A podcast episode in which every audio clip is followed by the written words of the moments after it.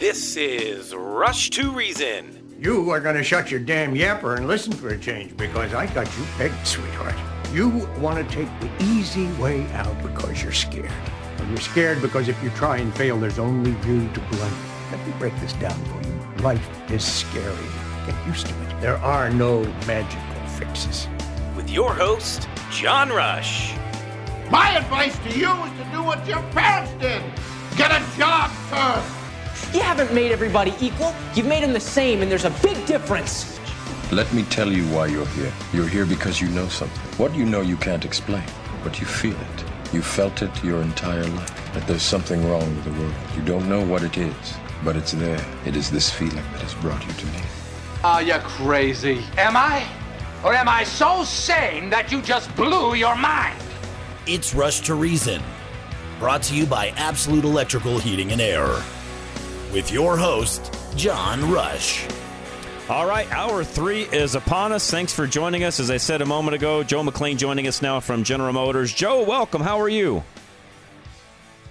Hey, John. Glad to be here. Thanks for having me. Always a joy. And uh, Charlie gave you a little background on me. In addition to that, just so you know, I'm a EV owner. I have a Chevy Bolt. It's my second one, and I kind of go from one extreme to the other. I have that, and then I've also got a new ZL1 Camaro. So I go both ends.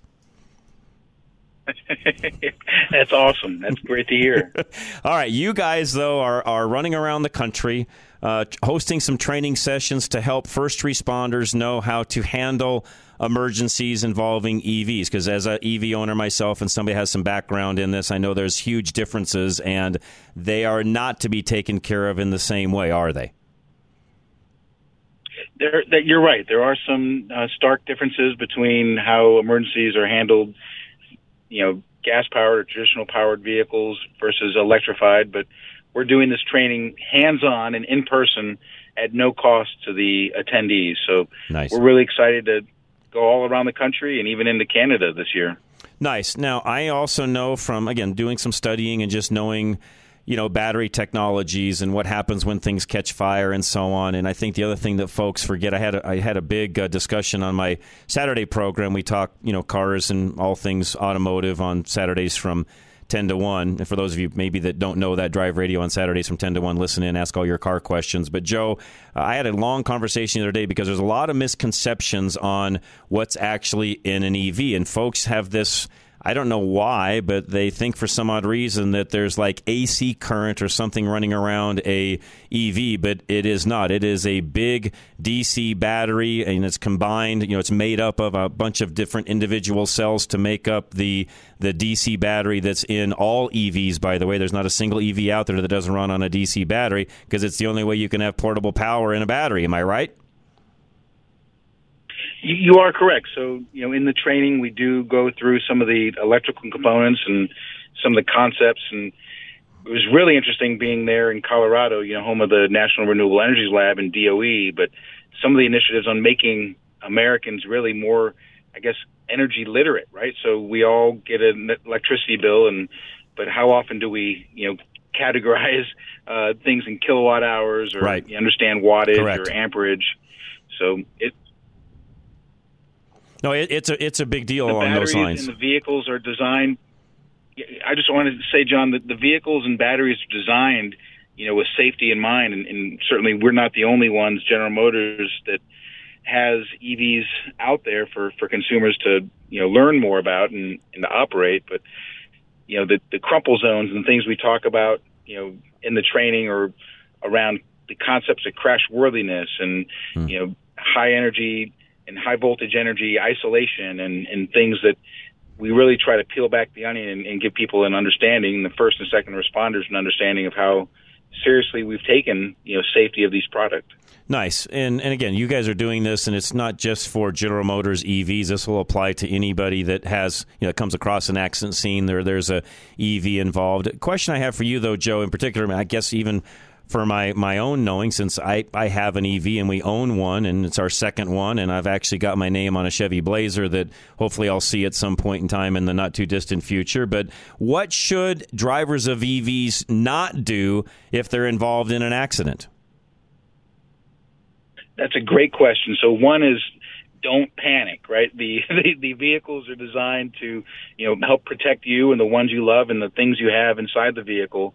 Um, the other thing is to not touch or try to touch or pry or do anything with the orange colored cablings, right? So um, the industry and, and, and General Motors is not the only one, but across the industry, the color orange, if you see the color orange, that means it's a potentially dangerous high voltage cabling or high voltage component that you know we've packaged or you know put inside the vehicle in a zone that may be protected you know in crash situations but um, if you number one if you're in an incident you know make sure that you're safe and, and don't panic electrified vehicles you know are are built with safety in mind so that that's the one thing I've I'm trying to tell my family members and loved ones who are interested in electrification. Um, you know, the color orange does identify Mm. uh, those cablings or components that are high voltage. I'm assuming too, Joe, when you do these these seminars, these clinics, if you would, you know, talking to you know first responders and so on, or destabilize that car, stabilize it, I should say, so that it you know everything is safe and then they can attack it. I'll talk about the fire side of it in a moment, but talk about how you know a, first responder would actually you know approach a vehicle and then stabilize it. That's a great question. So the first thing we talk about is how to identify an electrified vehicle out in the field. And in addition to, you know, the color orange on the cablings, there may be indications that it's electrified on badges or emblems. It may be on the license plate. You know, there may not be any um, exhaust pipes or any grill on the front. You know, a lot of times electrified vehicles have solid grills or just the look of them. But one would be to identify and make sure that it is an electrified vehicle when you come up to it or mm-hmm. size up the situation. And the other thing to rest assured, and we try to walk through some of the industry documentation. Again, General Motors has been, you know, a part of these collaborative efforts. One of the organizations that your listeners, and I'm certainly you're aware of, John, is the Society of Automotive Engineers, Right. SAE Yep. has done a great job in identifying, you know, how those hazards are, um, cons- you know, mitigated and addressed in the production and, and handling of these vehicles and product on the road. Uh, but there's a great document that you know, folks, you might be interested in, but it's SAE J2990. Okay. It's a J document. It's a, a document on recommended practices for first and second responders dealing with electrified vehicles. And, and the origination of that document, interestingly enough, came out in 2012, shortly after General Motors and Chevy had launched the Volt training tour. Um, and has recently been updated in the last couple of years, but has a great wealth of information. Why do I say that? Is because in that document it talks about automakers need to implement at least two of four means of disabling or you know isolating that high voltage energy in the battery pack. And the first one would be you know automatic disconnect. So if a vehicle has an accident or is involved in an accident and airbags go off, there are a number of situations in which that energy that you know all those components that may be under hood or you know attached to the motors or things like that would be de-energized would be you know and energy would be isolated strictly in the battery pack Makes the other is by turning the vehicle off Sim- No, go ahead. Keep going. Keep going, Joe. I, I went ahead and brought the document up, and I've got a little bit of it in front of me, so keep going. yeah so if if you know the second one would be to turn the vehicle off the third would be to you know there's a traditional first responder cut loop um, you know that is talked about in J2990 and is labeled, you know, appropriately uh, for first responders to cut the access or, you know, traditionally they would cut the 12 volt cut loop, you know, to make cuts or extrications or, you know, deal with occupants and getting them out of the vehicles. But that also is another step to potentially, you know, isolate the energy in the in the high voltage battery. And the fourth identified in that document, J2990, is a manual disconnect. And, and what we have done in General Motors, and uh, we certainly don't want that to be a primary means for first responders. That's meant for service personnel. So we talk about that in some of the training, and uh, you know other automakers have implemented similar aspects of their vehicles. But we talk about the documentation and the literature, if you will, on you know these responses, and, and try to educate um, the folks on what resources are available for their you know, continued development, continued progression. Makes sense. Joe, give me uh, one last question I want to ask of you, and I know this is one that comes up a lot, just I think in general conversation, even when folks are talking about EVs and different things and, and you know, everything that surrounds them, especially on the safety side. And that is if in fact, one does have an accident, something catches fire. We've seen, you know, different YouTube videos and so on. And again, I want to make sure I say this as well. That really is is limited. You don't see this on a daily basis, much like we don't see regular cars catch fire on a regular basis. So it's not something that happens on a daily basis. But first responders need to learn how to handle those situations. And in the case of an EV, water is not your your water is not your friend. Am I correct? No, let me let me let me change that perception. So, in fact, a lithium-ion battery fire, the only thing that will sufficiently cool uh, that fire. And, thanks for you know bringing up the point that it's not a frequent occurrence. It's not something that um, you know is very very you know high in number out there in the field, but it, it does require a different approach by the fire service. So, in fact, water is the only thing that will cool a lithium-ion battery pack, and it, it's sort of you know counterintuitive. A lot of us have grown up in, in realizing you don't want to, you know, toast your bread in a bathtub, right? Right. So the idea of water being a conductive source of electricity, absolutely, but that's in a ungrounded state. You know, if you have energy and and you're you know connected to an appliance or something, but please rest assured, and I want your listeners to know that water is the only thing that will cool and, and, and quench or, or put out a lithium ion battery fire. So, um, I just we, we try to make that you know as as clear as day. But in our emergency response documents and in many of the rescue documents that are out there, copious amounts of water uh, are what is used. And, and you've seen certainly your listeners may have seen the reports on you know many thousands of gallons of water um, what we are trying to tell the, the fire service and those first responders is that you need to get the water to the source of the ignition, right? So mm-hmm. if you if you spray the the hood or the roof or the windshield, it's not going to get uh, to where the fire may be. And what we're starting to see and what we're starting to tell people is that if you just turn the vehicle into a hot tub, right? You, right. you you flood the internal, you flood the you know passenger compartment you have a more likelihood of getting that water into, hmm. uh, you know, potentially if the fire started in a battery pack. And, and please, I want you and your listeners to know that fires happen for all kinds of reasons. You know, people may smoke in their vehicle and it may catch fire, or mm-hmm. you know, mm-hmm. something else may happen. But uh, the lithium-ion battery fires, the only thing that uh, sufficiently cools those is a lot of water. Okay, I, I learned something new today. Appreciate you sharing that. Okay, if there's folks out there, and we have a lot of first responders and folks that listen to us, Joe, if they want more information on this and they want to be able to attend one of these, what do they need to do? First thing to do is to bookmark this website if you if you could GMEV First Responder It is a website where you can get more information and register for some of the upcoming training events. We're going to be um, across the country and in Canada for the remainder of this year. It's also where we'll post the uh, the content online by mid-year. So we're we're producing, um, you know, all of the in-person trainings. We're we're going to do recordings and post those online for even a wider consumption. One other thing I'll tell you, and for your listeners, if they are first responders and they are familiar with the National Fire Protection Association, the NFPA, General Motors has provided a grant to the NFPA to deliver their online training free of charge. So you know you or your listeners can can go to the website nfpa.com/ev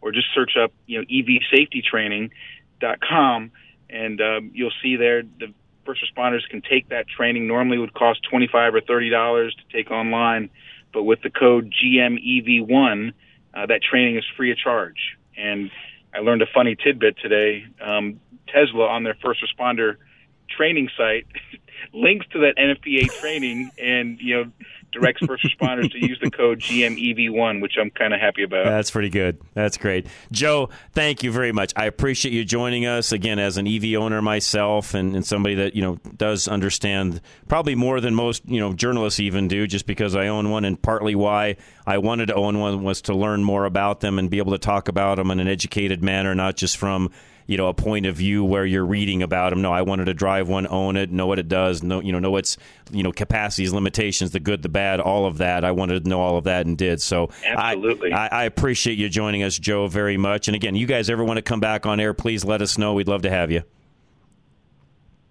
Thanks, John, and, and, look for that Chevy Blazer to be delivered sometime this year. We hope. All right, man. Appreciate it very good, much. Good product. I own a Chevy Bolt too, man. There Thanks you go. Thanks, Joe. Appreciate it very much. Have a great evening, and uh, you know I really appreciate the fact that. Uh, I'm not sure how we ever got on GM's list in the first place, but you know we are on theirs and.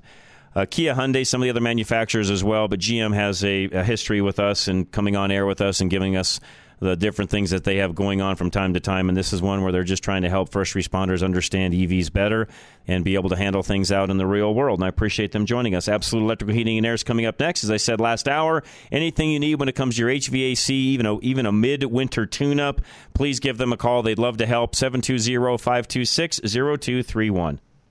You hire Absolute Electrical Heating and Air, and you don't want to go anywhere else. Absolute caters to your needs throughout the process, beginning with scheduling that is easy for you. Once you find a date with their scheduling team, they follow up multiple times in different ways to ensure you don't forget and that it still works for you. Keeping the process simple and convenient is important to everyone at Absolute. You will receive a text message before they arrive with a photo of your tech, a bio of who they are, and an ETA. Once they arrive, they quickly put on protective covers over their feet and follow you directly to where they will be working. When finished, you get a full report with pictures and zero pressure next steps. Providing a level of simplicity for your convenience is crucial to them. Get service that will leave you feeling happy that you did business at Absolute Electrical Heating and Air. For simple scheduling, call 720-526-0231 or visit klzradio.com slash absolute today. For quality and service beyond compare, call Absolute Electrical Heating and Air. Kevin Flesh is next. Anything you need, we just talked about accidents with General Motors there for a moment, anything you need, especially in an accident situation,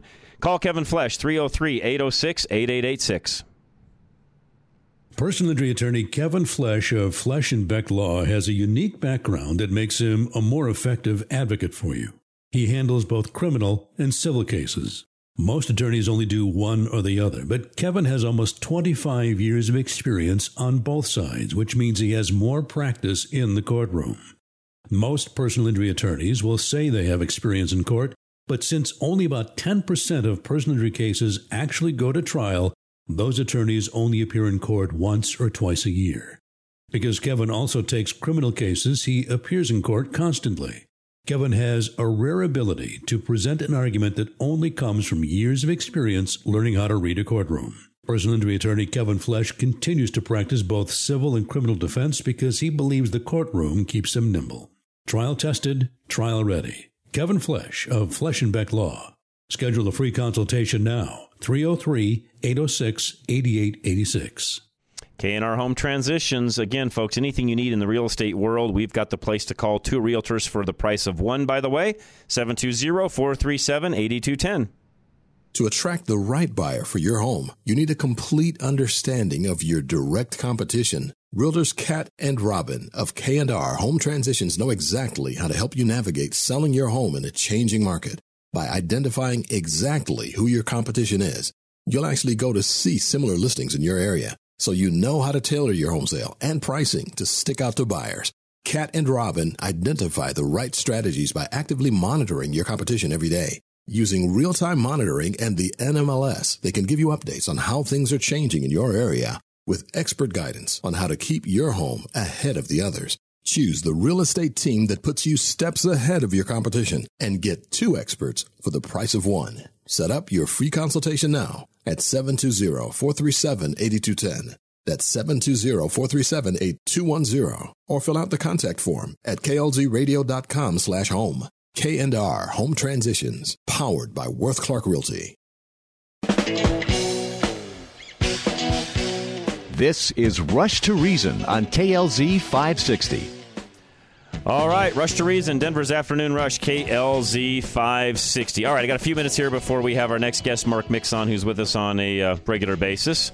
And there's some new things that have come up in his world he's going to come on and talk about. This I thought was an interesting article worth talking about because I don't know about the rest of you, but I see these ads everywhere.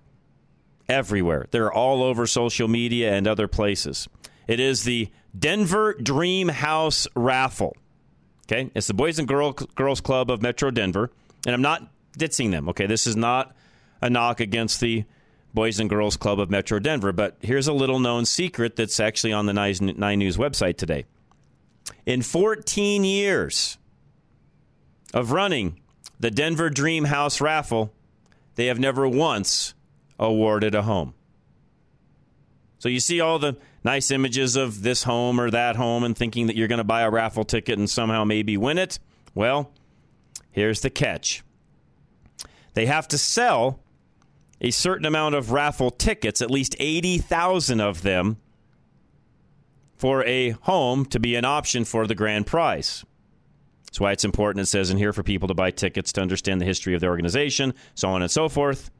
But they've never sold more than 80,000 tickets. The fine print says if fewer than 80,000 tickets are sold, the grand prize will become a cash amount equal to half of the net proceeds, not to exceed $2 million. Now, still pretty good take, and if you won the raffle, and even if it was just a million bucks or so, that's still not a bad deal.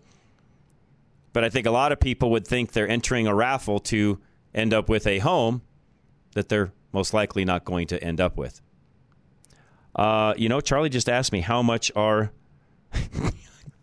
I see the ads all over the place, I've never clicked on one to even know what a raffle ticket costs. I don't know. Charlie just asked me a question I can't answer. I honestly, I, I yeah. You, Charlie said they're usually pretty high. I honestly, I don't know. I guess. Oh, here it is. If I read down far enough, I would have found this. It's clear at the bottom of all the ads. 150 bucks for one, 400 for three, and 550 for five. Those are pretty expensive, to your point, Charlie. Those are expensive raffle tickets.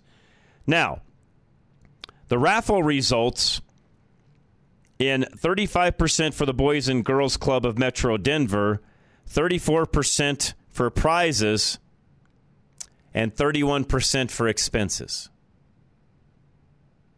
Um, the way it breaks down, here's how your raffle ticket works 35% of it goes to the Boys and Girls Club of Metro Denver. 34% of it goes towards the prizes that are awarded, and 31% goes to expenses. I think I'm going to start running a raffle. 31% to handle whatever expenses you come up with. Um, I'm sorry, but Boys and Girls Club of Metro Denver, you can do better. I'm sorry, you can do better to have any organization running this for you that you've got to pay 30% to manage and run it, you only get 35% and you know you're you're getting 4% more than they are is all. To me, that's a travesty in and of itself. So, I, would I buy one of these raffle tickets? No. I would not. Especially now learning that they've never given a home away. And again, you're going to see these ads all over the place because this thing goes all the way to April. Unless they sell 80,000 tickets, nobody gets a house anyway. So chances of you getting a house out of that, pretty slim. Let's just say that. High Five Plumbing is next, folks. 877 We High Five. Anything you need when it comes to plumbing, make sure you give those guys a call, and that number should be in your phone at all times, anyways. High Five Plumbing, 877 We High Five. You think it's just a little bit of hair clogging your drain, but when you clean it out yourself, that doesn't solve the issue. Whether you're facing slow drainage, a complete clog, or trouble with backflow, High Five Plumbing will do a full inspection of the problem and help you understand how you can be proactive in the future. Anytime your plumbing won't drain, it could be hair, but it could also be tree roots, cracked pipes, or a buildup of quote unquote flushable products.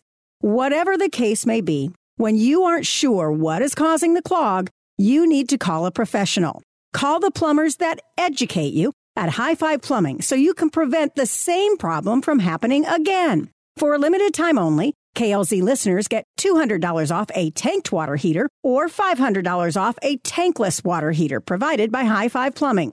Call now at 877 We High Five. That's 877 934 4445. High Five Plumbing, where every call ends with a high five.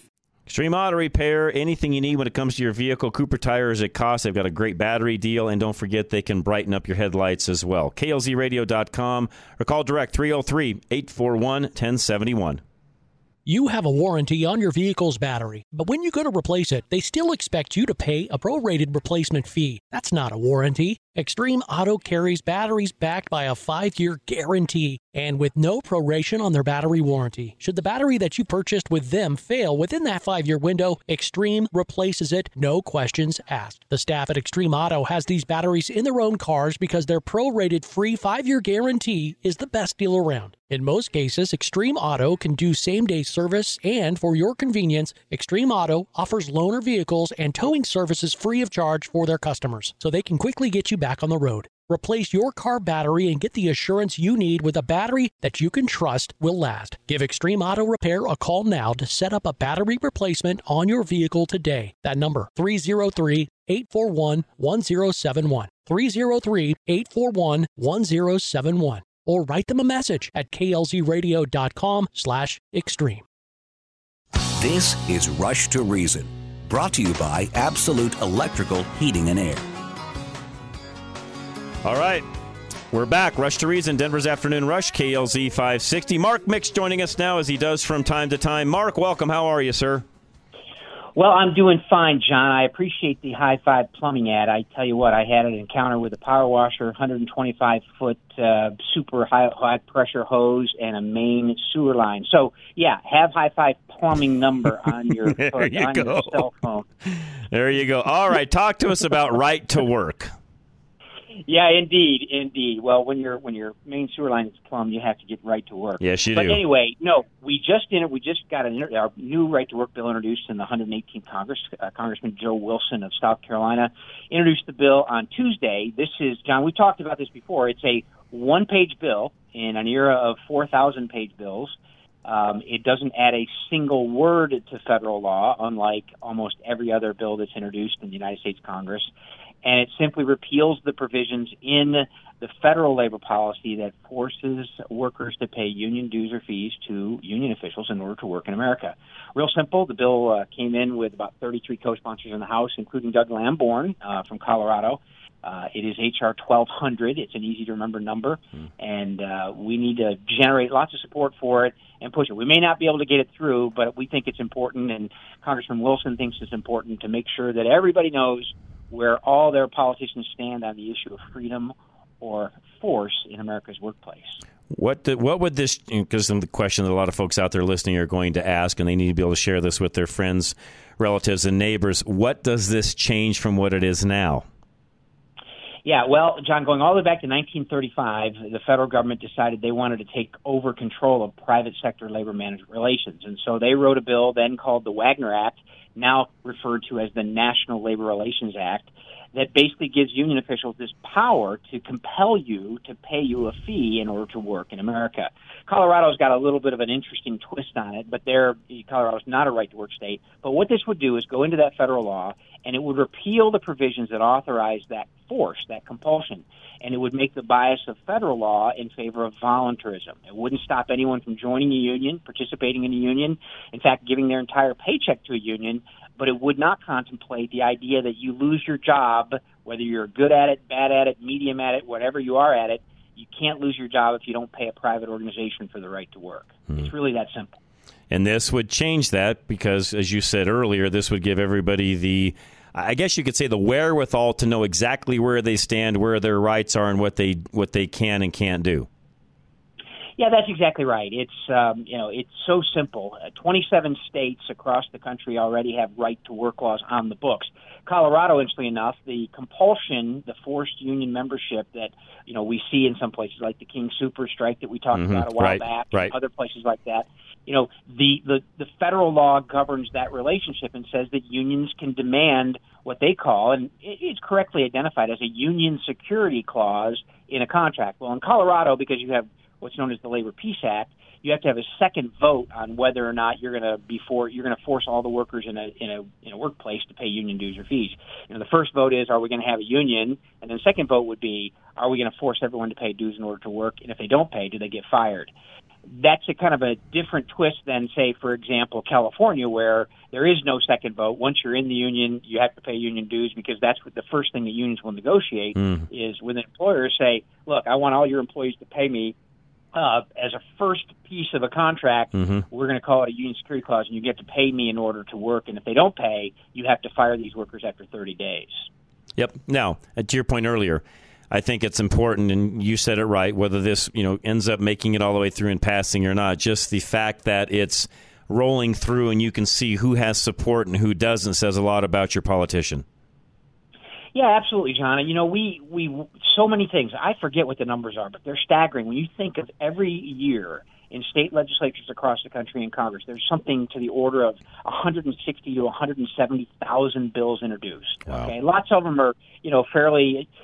They just don't do a whole lot. It's you know honoring the football team or making sure that uh, May Right. is the milk month or whatever. But I think six or seven thousand of those laws pass any given year, and we don't know what most of them do, and we don't know what our politicians how they're voting and and and how they're applying these new laws to our lives. And you know, in a in a in an experiment in self government, in a democratic republic, it's our responsibility to be educated about what our legislators are doing Good point. and how, where they stand on issues. Because if we don't, then we get the government we deserve. I mean, everyone complains about the government. The first thing I do in the morning is wake up and say, you know, this is we the people. We're getting what we deserve because we're not paying attention, because we're not involved, and we're not engaged. And so, whether you win or lose a legislative battle, and the left, the, the left, the collectivist left is very good at this. They will grab onto something and they will keep pushing it and keep pushing it and keep pushing it. And we get tired of it. And finally, it passes after 10 or 20 years. And you know, we end up with a with a statute or a regulation that radically changes the way we work or the way we live or the way we you know breathe the air or the way we draw water from our faucet. But they continue to push it. And so our job, and and as as participants in this, and our founding fathers understood this, we need to be educated about what government does. Yep. Does government need to do as much? No, but we need to pay attention to what they're doing, and that's why introducing a bill like this that has a clear distinction: are you for freedom in the workplace or force? Yep. You ought to know where Yep. someone stands on it. Great point. Mark, how do folks find out more and even track this through? I know you guys will have things on your website. How do they find that?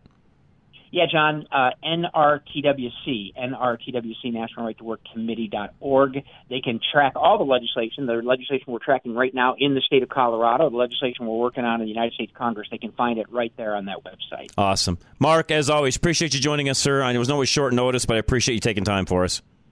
That's okay. Thanks, John. Appreciate Thanks, it. Mark. Appreciate it very much. And yeah, folks, that's a big deal. And to his point, it'll tell you where your leaders stand when it comes to some of these things. All right, I got more to talk about as soon as I come back. I want to come back to the my my comment on the DIA situation. Mr. Washington, who is now being nominated, that's the Biden nomination for the FAA. Uh, you know, administrator, the, the head of the FAA, which, by the way, it's just it's laughable. I have no other way to say it other than it's just laughable. I'm going to come back and talk more about that. A couple of you have even uh, commented in and, and made you know text messages to me or give me text messages about that as well. So I'll come back and finish up with that. Affordable interest mortgage is next. Kurt Rogers, 720-895-0500. Thinking rates are too high to buy a home? Wish they were in the threes or fours? Well, your wait is over. Take AIM, Affordable Interest Mortgage. With a 321 buy down, you can now purchase a home at 3.193% first year, 4.913% second, 5.913 the third, and the remaining years at 6.913 with an APR of 6.985. If rates go down, refinance and save even more. On a $400,000 loan, your monthly payment would be over 748 a month less the first year, 511 the second, 262 the third, with a total savings of over $18,000. Before you buy, take aim. 720-895-0500. 3 to 1 buy downs available up to 95% loan to value.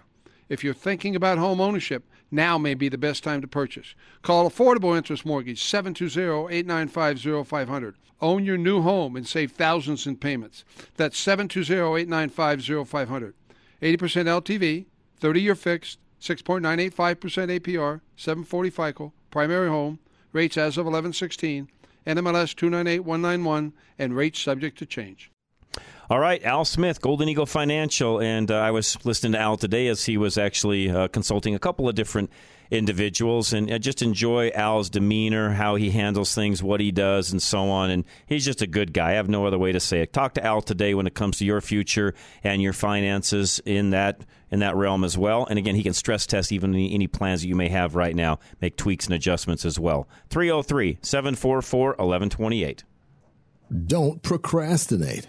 After 20 years with Golden Eagle Financial, Al Smith understands that one of the main keys to a successful plan is optimizing it with a professional in a timely manner. When you procrastinate reviewing your financials for retirement, you're accepting preventable potential losses. Careful planning with a professional helps you capitalize on opportunities that exist organically in your life now. Al can make a calculated projection of your finances based on your unique situation to position your money for the retirement you want. In his 30 years of experience as a financial advisor, Al has counseled hundreds of people who've gone through the same transition that you are. Don't wait to optimize your retirement plan. Get a fresh look with Al Smith now at 303 744 1128. 303 744 1128 or visit klzradio.com slash money. Advisory services offered through Foundation Investment Advisors, an SEC registered advisor. This is Josh with Business Equipment Service. Here's a message from one of our satisfied customers. Barb with the United Way of Weld County said, We are very happy with the copiers we currently have, and your customer service is exceptional. Doug is a great technician and is always prompt in coming out whenever we have a problem with one of our copiers. Thanks again for your wonderful partnership and customer service. I'm glad we are working with you. If you are looking into purchasing office equipment or need service on equipment you currently have, give us a call at 303 825 5664. As independent brokers, GIA Insurance does not work for any insurance company. They can shop the market and find you the best premium for the coverage that you need. Call 303 423 0162 extension 100 or go online to e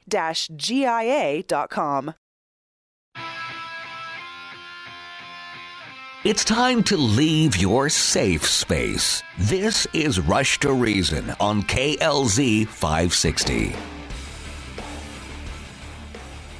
All right, Rush to Reason, Denver's Afternoon Rush, KLZ 560. Again, appreciate all of you joining us each and every day. And I'm going to go back to the uh, just the situation with the nomination for the FAA administrator, which of course is our own Mr. Washington here in Colorado, who runs DIA. I had a text message that came in a moment ago that says, You're exactly right about DIA and their ridiculous snow removal practices. I'm in the industry as well. We'd get our contracts canceled if we operated like they do. And I responded and said, Yes, I would as well. And that is a fact, folks. If we in the snow removal world handled our customers like the city of Denver handles DIA, I would be broke. We would not operate. We would be done because our, our, our, our customers would not put up with that. How in the world the airlines, or why in the world the airlines put up with that same nonsense out of DIA is, I guess, because they have no other choice. That's what happens when you have monopolies like cities running an airport because they really have no choice. Where else are they going to go? And Senator Cruz, of course, spot on, Ted Cruz. Phil Washington. He said he had a long and honorable career in the military, but he does not have any experience in aviation safety quite simply, that quite simply is a position he is not qualified for. So, Mr. Washington, if you're listening, Phil Washington, you are not qualified to be the FAA administrator. In fact, I'm going to say this on air and go on record. You're not qualified to run DIA. No, it's not because of the color of your skin. It's because of the color of how you've handled things as the head of DIA already. You stink at that job. I, I can't believe we put up with some of the things at this airport in this town that we do. It's absolutely pitiful the way DIA has run at times. I'm, I'm dead serious, folks.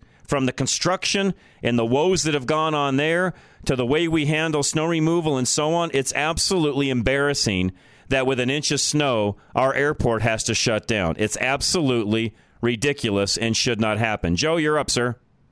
John, did you get a chance to read the email I sent you on Anchorage Airport? Uh, briefly, and others have sent me similar things over the course of the last month or so. And let's face it, Joe, there are many an airport out there that handles snow way more inches that we get on any given day better than Denver does. Anchorage Airport's been in, been in operation for 70 years. They've never once, not once, shut down because of weather. And if you read some of the quotes, that they can clear the they can clear a runway in 18 to 22 minutes. Well, and I've looked at the equipment that we have at DIA, and again, being in that business, Joe, I know uh, you know one piece of equipment from another, and and you know last time I flew in, and after a big huge delay, by the way, because again they had the airport shut down for an inch of snow, and I look at all the equipment lined up, all their beacons running, and none of them are moving. I'm thinking, what are you guys doing? Nothing, evidently. Uh, yeah, so it, so it's just yeah, it's horribly run, and, and let's get back to his qualification. When you're the FAA, you've got a couple of um, primary responsibility. One is the aircraft certification process. Somebody wants to introduce a new airplane. You know, they you know whether it be Boeing or Airbus. You know, so the FAA is in charge of the certification process, and it's a very elaborate and and um, detailed. He's, he, he has no clue how to certify an airplane. The other is to certify airmen. Uh, mm. You know, and uh, in terms of what pilot qualification should be, what pilot testing should consist of. These are all the things the FAA you know that they set the standards. You've you've got a rule book of the FAR, Federal Aviation uh, Federal uh, Aviation Regulations FAR. It's it's about a six inch thick book. Right. Uh, it, it everything from how you can operate, what you can do, what you can't do, how many hours rest you have to have. When is an aircraft fit to fly? When is an aircraft not fit to fly? He knows not running a, a train system in, in Los Angeles and running. A, and by the way, not very not very efficiently in in that case either, Joe. No, and, and so he has he has zero aviation. You know, running an airport uh, has nothing to do with aircraft or pilots. Nope. N- neither one. Nope. Um, uh, the guy's not. You know, maybe if the guy was a pilot, it might be, um, you know, something to his credentials. But you know, I, I John, I, I know more about aircraft and pilot certification than this guy ever will in his Joe, I just being around you, Dan, some of the other people that I know, pilots and so on, I probably know as much about it as he does. Yes. Uh, and I can tell you this much. More, I, more. Really quick, Joe, I can tell you this much. I definitely could run DIA tomorrow and do it more efficiently than this guy does, especially when it comes to snow removal. Anybody could. And, and Good again, night. I think, think you'd appreciate that. By the way, there's a great show called Ice Airport Alaska. I think it's on the Smithsonian oh, Channel. I'll watch it. Yeah, Ice Airport Alaska. It's a weekly series, and you can stream the, the the back episodes. But they spend quite a bit of time on their snow removal operation. These guys come out. You know, they they have the tower. You know, uh, you know, hold. They say give us 18 minutes, and they take these guys four abreast down the runway. They got plows. They got these wow. steel brooms. You know, where they're you know they they they go right down to the tarmac with these rotary steel brushes, and 18 minutes they got the runway clear. You know. So worst case, they tell So in other words, it's not that hard. not that hard. Again, 73 years, they've never shut the airport down, not even for one day. Uh, and they get six feet of. How much snow does Denver get in a year? Oh, on average, it depends on the year, but we're about 45 inches a year, Joe, is all. Not as much And- as people think. And they get six feet, so that's 70, 72 inches. But plus, you get six months of, of darkness where the snow. You don't get the you don't get the sun to um, to. Uh, I, I don't want to say melt. That we've talked about. No, we get a lot of that here. They don't there. Yeah, because here in Denver, and, and you know, snow can either be melted away, but more commonly, as we talked, more commonly when the sun shines on snow, even though it might be 20 degrees, snow will evaporate. It's called sublimation. That's why Mhm. ice ice Mhm. cubes in your freezer shrink if you leave an ice cube in your freezer long enough. Uh, the snow goes directly from solid snow to, to a liquid water vapor, and they don't get that benefit in Alaska. They have to they have to physically move it off the runway. They they get in the winter they get no sun benefit to keep their runways free of ice and snow. I, again, Joe, I, I just. I know I shouldn't be surprised. Even Dan Muir texted in and said it's uncanny how woke the Biden administration has made aviation rules, regulations, and terms. It's nuts. It's going to cause a major accident. And Joe, Dan is 100% correct. I'm, I'm afraid, uh, unfortunately. Unfortunately, John, I'm afraid he's correct. I'm afraid he's correct too. I, I, if I had to bet money, I, I would bet that Dan Dan is correct We're putting people's lives on the line for wokeness. for wokeness and for checking boxes. Yep. Um, and and and By the way, that's all wokeness is, by the way, is checking boxes. Right. as and you know. political and and political favors, and they use wokeness, so they use wokeness sometimes as an excuse to uh, pay back political favors. This guy's been a uh, he's been a fixture in Democrat. Yeah, a question I've got for you, Joe, along those lines, not to you know really get off subject, but it involves Washington. What's he got on everybody that's allowed him to have the positions he has? You know, I don't know. He started his career in Denver started off, you know, as head of RTD, which is another fiasco. Yeah, it's the way, another huge failure, by the way.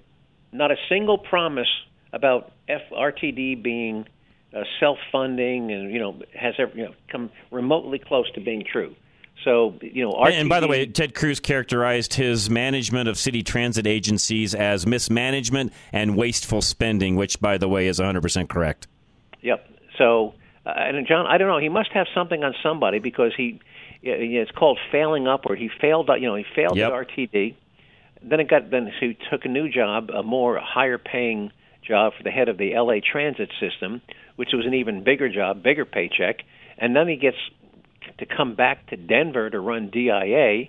And now he, they're talking about making this guy head of the FAA. Unreal. John, you're right. He must have pictures of somebody. He has to, because here again, this is a quote out of the out of you know Fox Business, but it says New York Times reported that a Denver rail project overseen by Mr. Washington ran up to two billion dollar plus deficit and has become over 30 years behind schedule. Just last month, Mr. Washington, another Denver official, spent more than hundred thousand dollars on a junket to Africa to drum up support for Denver's airport. Government waste and delayed over budget projects are things we want to change at the FAA, not continue. That was Ted Cruz's words, not mine. Yep, and Ted, Ted is is spot on. But John, unfortunately, that's that's uh, the state of politics in America, and particularly the state of politics in Colorado, and and and of course with this administration. And, and, and for everybody listening, please, uh, I want to make sure we're crystal clear on this. Joe, I know you are. I know Dan is as well. You cannot run any kind of an organization, but especially the FAA that is in charge of airline, airplane security across this country. And by the way, even even more so because it affects things around the world, as you know, Joe. You cannot put somebody in charge that knows nothing about it. Knows nothing about airplane. Knows nothing about pilots. Knows nothing about aviation regulations. Uh, it's just it's insanity, John. But you know that's where we are these days, and our only hope is you know we have a national election twenty in uh, what in 20 months, and our only hope is to uh, is to change some things in the White House. That's that's all I can tell you. And, and really quick, I want to make sure that I, I, I say this correctly as well because I don't know all of the rules on that. But am I correct in saying that what we do here with our FAA it has an impact worldwide? Correct? Oh, absolutely, because the rest of the world follows suit. Yes. Um, and and of course, and if you're an international, if you're Alitalia or you're uh, any of the other uh, Lufthansa, uh, you must, you know, when you come into U.S. airspace, you are flying, you are abiding by U.S. rules. Um, so yes, it and um, Which so- means what, happens here is affecting other countries, other nations, even in a very direct manner, right? That's that's correct. Yeah. Uh, by the way, there's another show on Smithsonian that's uh, on Sunday nights. I don't know if you want to watch it, but it's called Air Disasters. I've seen And some of it. Yes, I've already watched some of those. And and unfortunately, John, uh, you know, it's it's not always, but sometimes it's controller error. You That's know, right. The, the person in the tower, Right. or in or in the ATC center. By the way, most people don't know this, but um, most of the air traffic controllers are not sitting in a control tower. They're sitting in a block brick house up in Fort Collins. Right. Uh, right. You're not at That's the right. airport. That's right. Good point. Joe, as always, appreciate you, man. Really do. Thank you very much. And Joe gave me a lot of insight into the Mr. Washington long before this even came up on Fox News, and we've talked about that on this program many times. Again, not not bragging, but we've talked about Mr. Washington long before even Ted Cruz started talking about him being you know being the nominee for the FAA administrator. Joe's even told us that that was going to be the plan of the Biden administration a while back. Um, I again, I go back to what I was talking about with Joe a moment ago. What does he have on the rest of the Democrat leadership that has enabled him to continually fail, as Joe said, fail upward every single time he's failed? He has to have something on someone or a lot of influence or he wouldn't be able to do the things that he's doing, and you would not get this nominee and the nod from the Biden administration to be the FAA administrator. Now, I don't think he'll make it, although we don't control the Senate. So I, I will not go out on a limb and say one way or the other whether that will or will not happen. I pray it doesn't because all of our our you know all of us in the safety of as we travel in airplanes will be affected by that decision. And I will continue to point out he cannot run Denver International Airport in an effective, you know, uh, you know, cost saving manner and so on, an efficient manner is what I should say. How in the world do you think he's going to run the entire FAA? And and that is by that is not just a chair someone sits in and, and appears to look good. They will have to do things, make decisions, and so on. It's not like a, a, a other trans, you know, other other agencies where the head just sort of sits there and he's a figurehead or she's a figurehead. That's not the case here. So, enough said there. Veteran windows and doors. I need to make note here also that today, uh, Dave started a 25% off product materials and labor if you sign this month. And if you meet with them or when you meet with them, he'll give you another 10% off. Just mention this ad. Uh, just mention me talking about this, I should say, to Dave when you call him 303 529 0720. It's time to dispel the myth that windows made from vinyl won't last. The longevity of the windows you buy depends on the quality that it is made with and the way vinyl is engineered.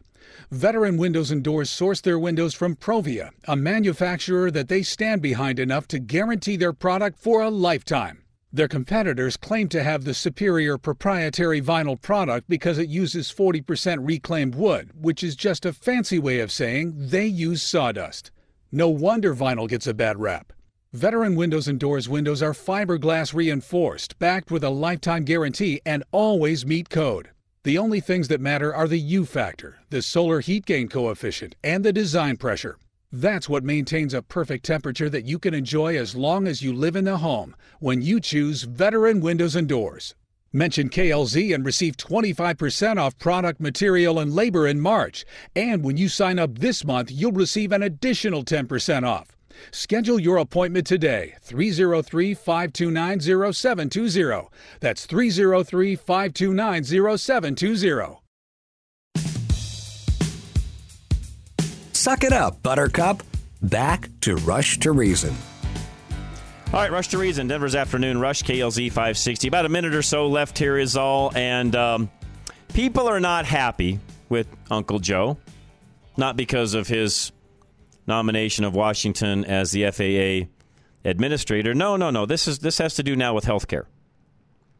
Um, he continues to tell this story about a particular time that he was in the hospital and the nurse did things for him that he will say quote i don't think you learn in nursing school he talks about a nurse going home and getting him pillows and coming back and breathing into his nostrils and just weird out of this world goofy stuff that only a goofball would talk about first of all did it really happen?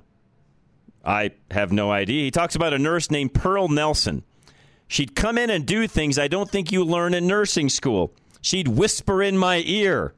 I couldn't understand, but she'd whisper and she'd lean down and she'd actually breathe on me to make sure that there was a human connection. Smell his hair, yeah, Charlie says. I mean, this is just weird. This is our president.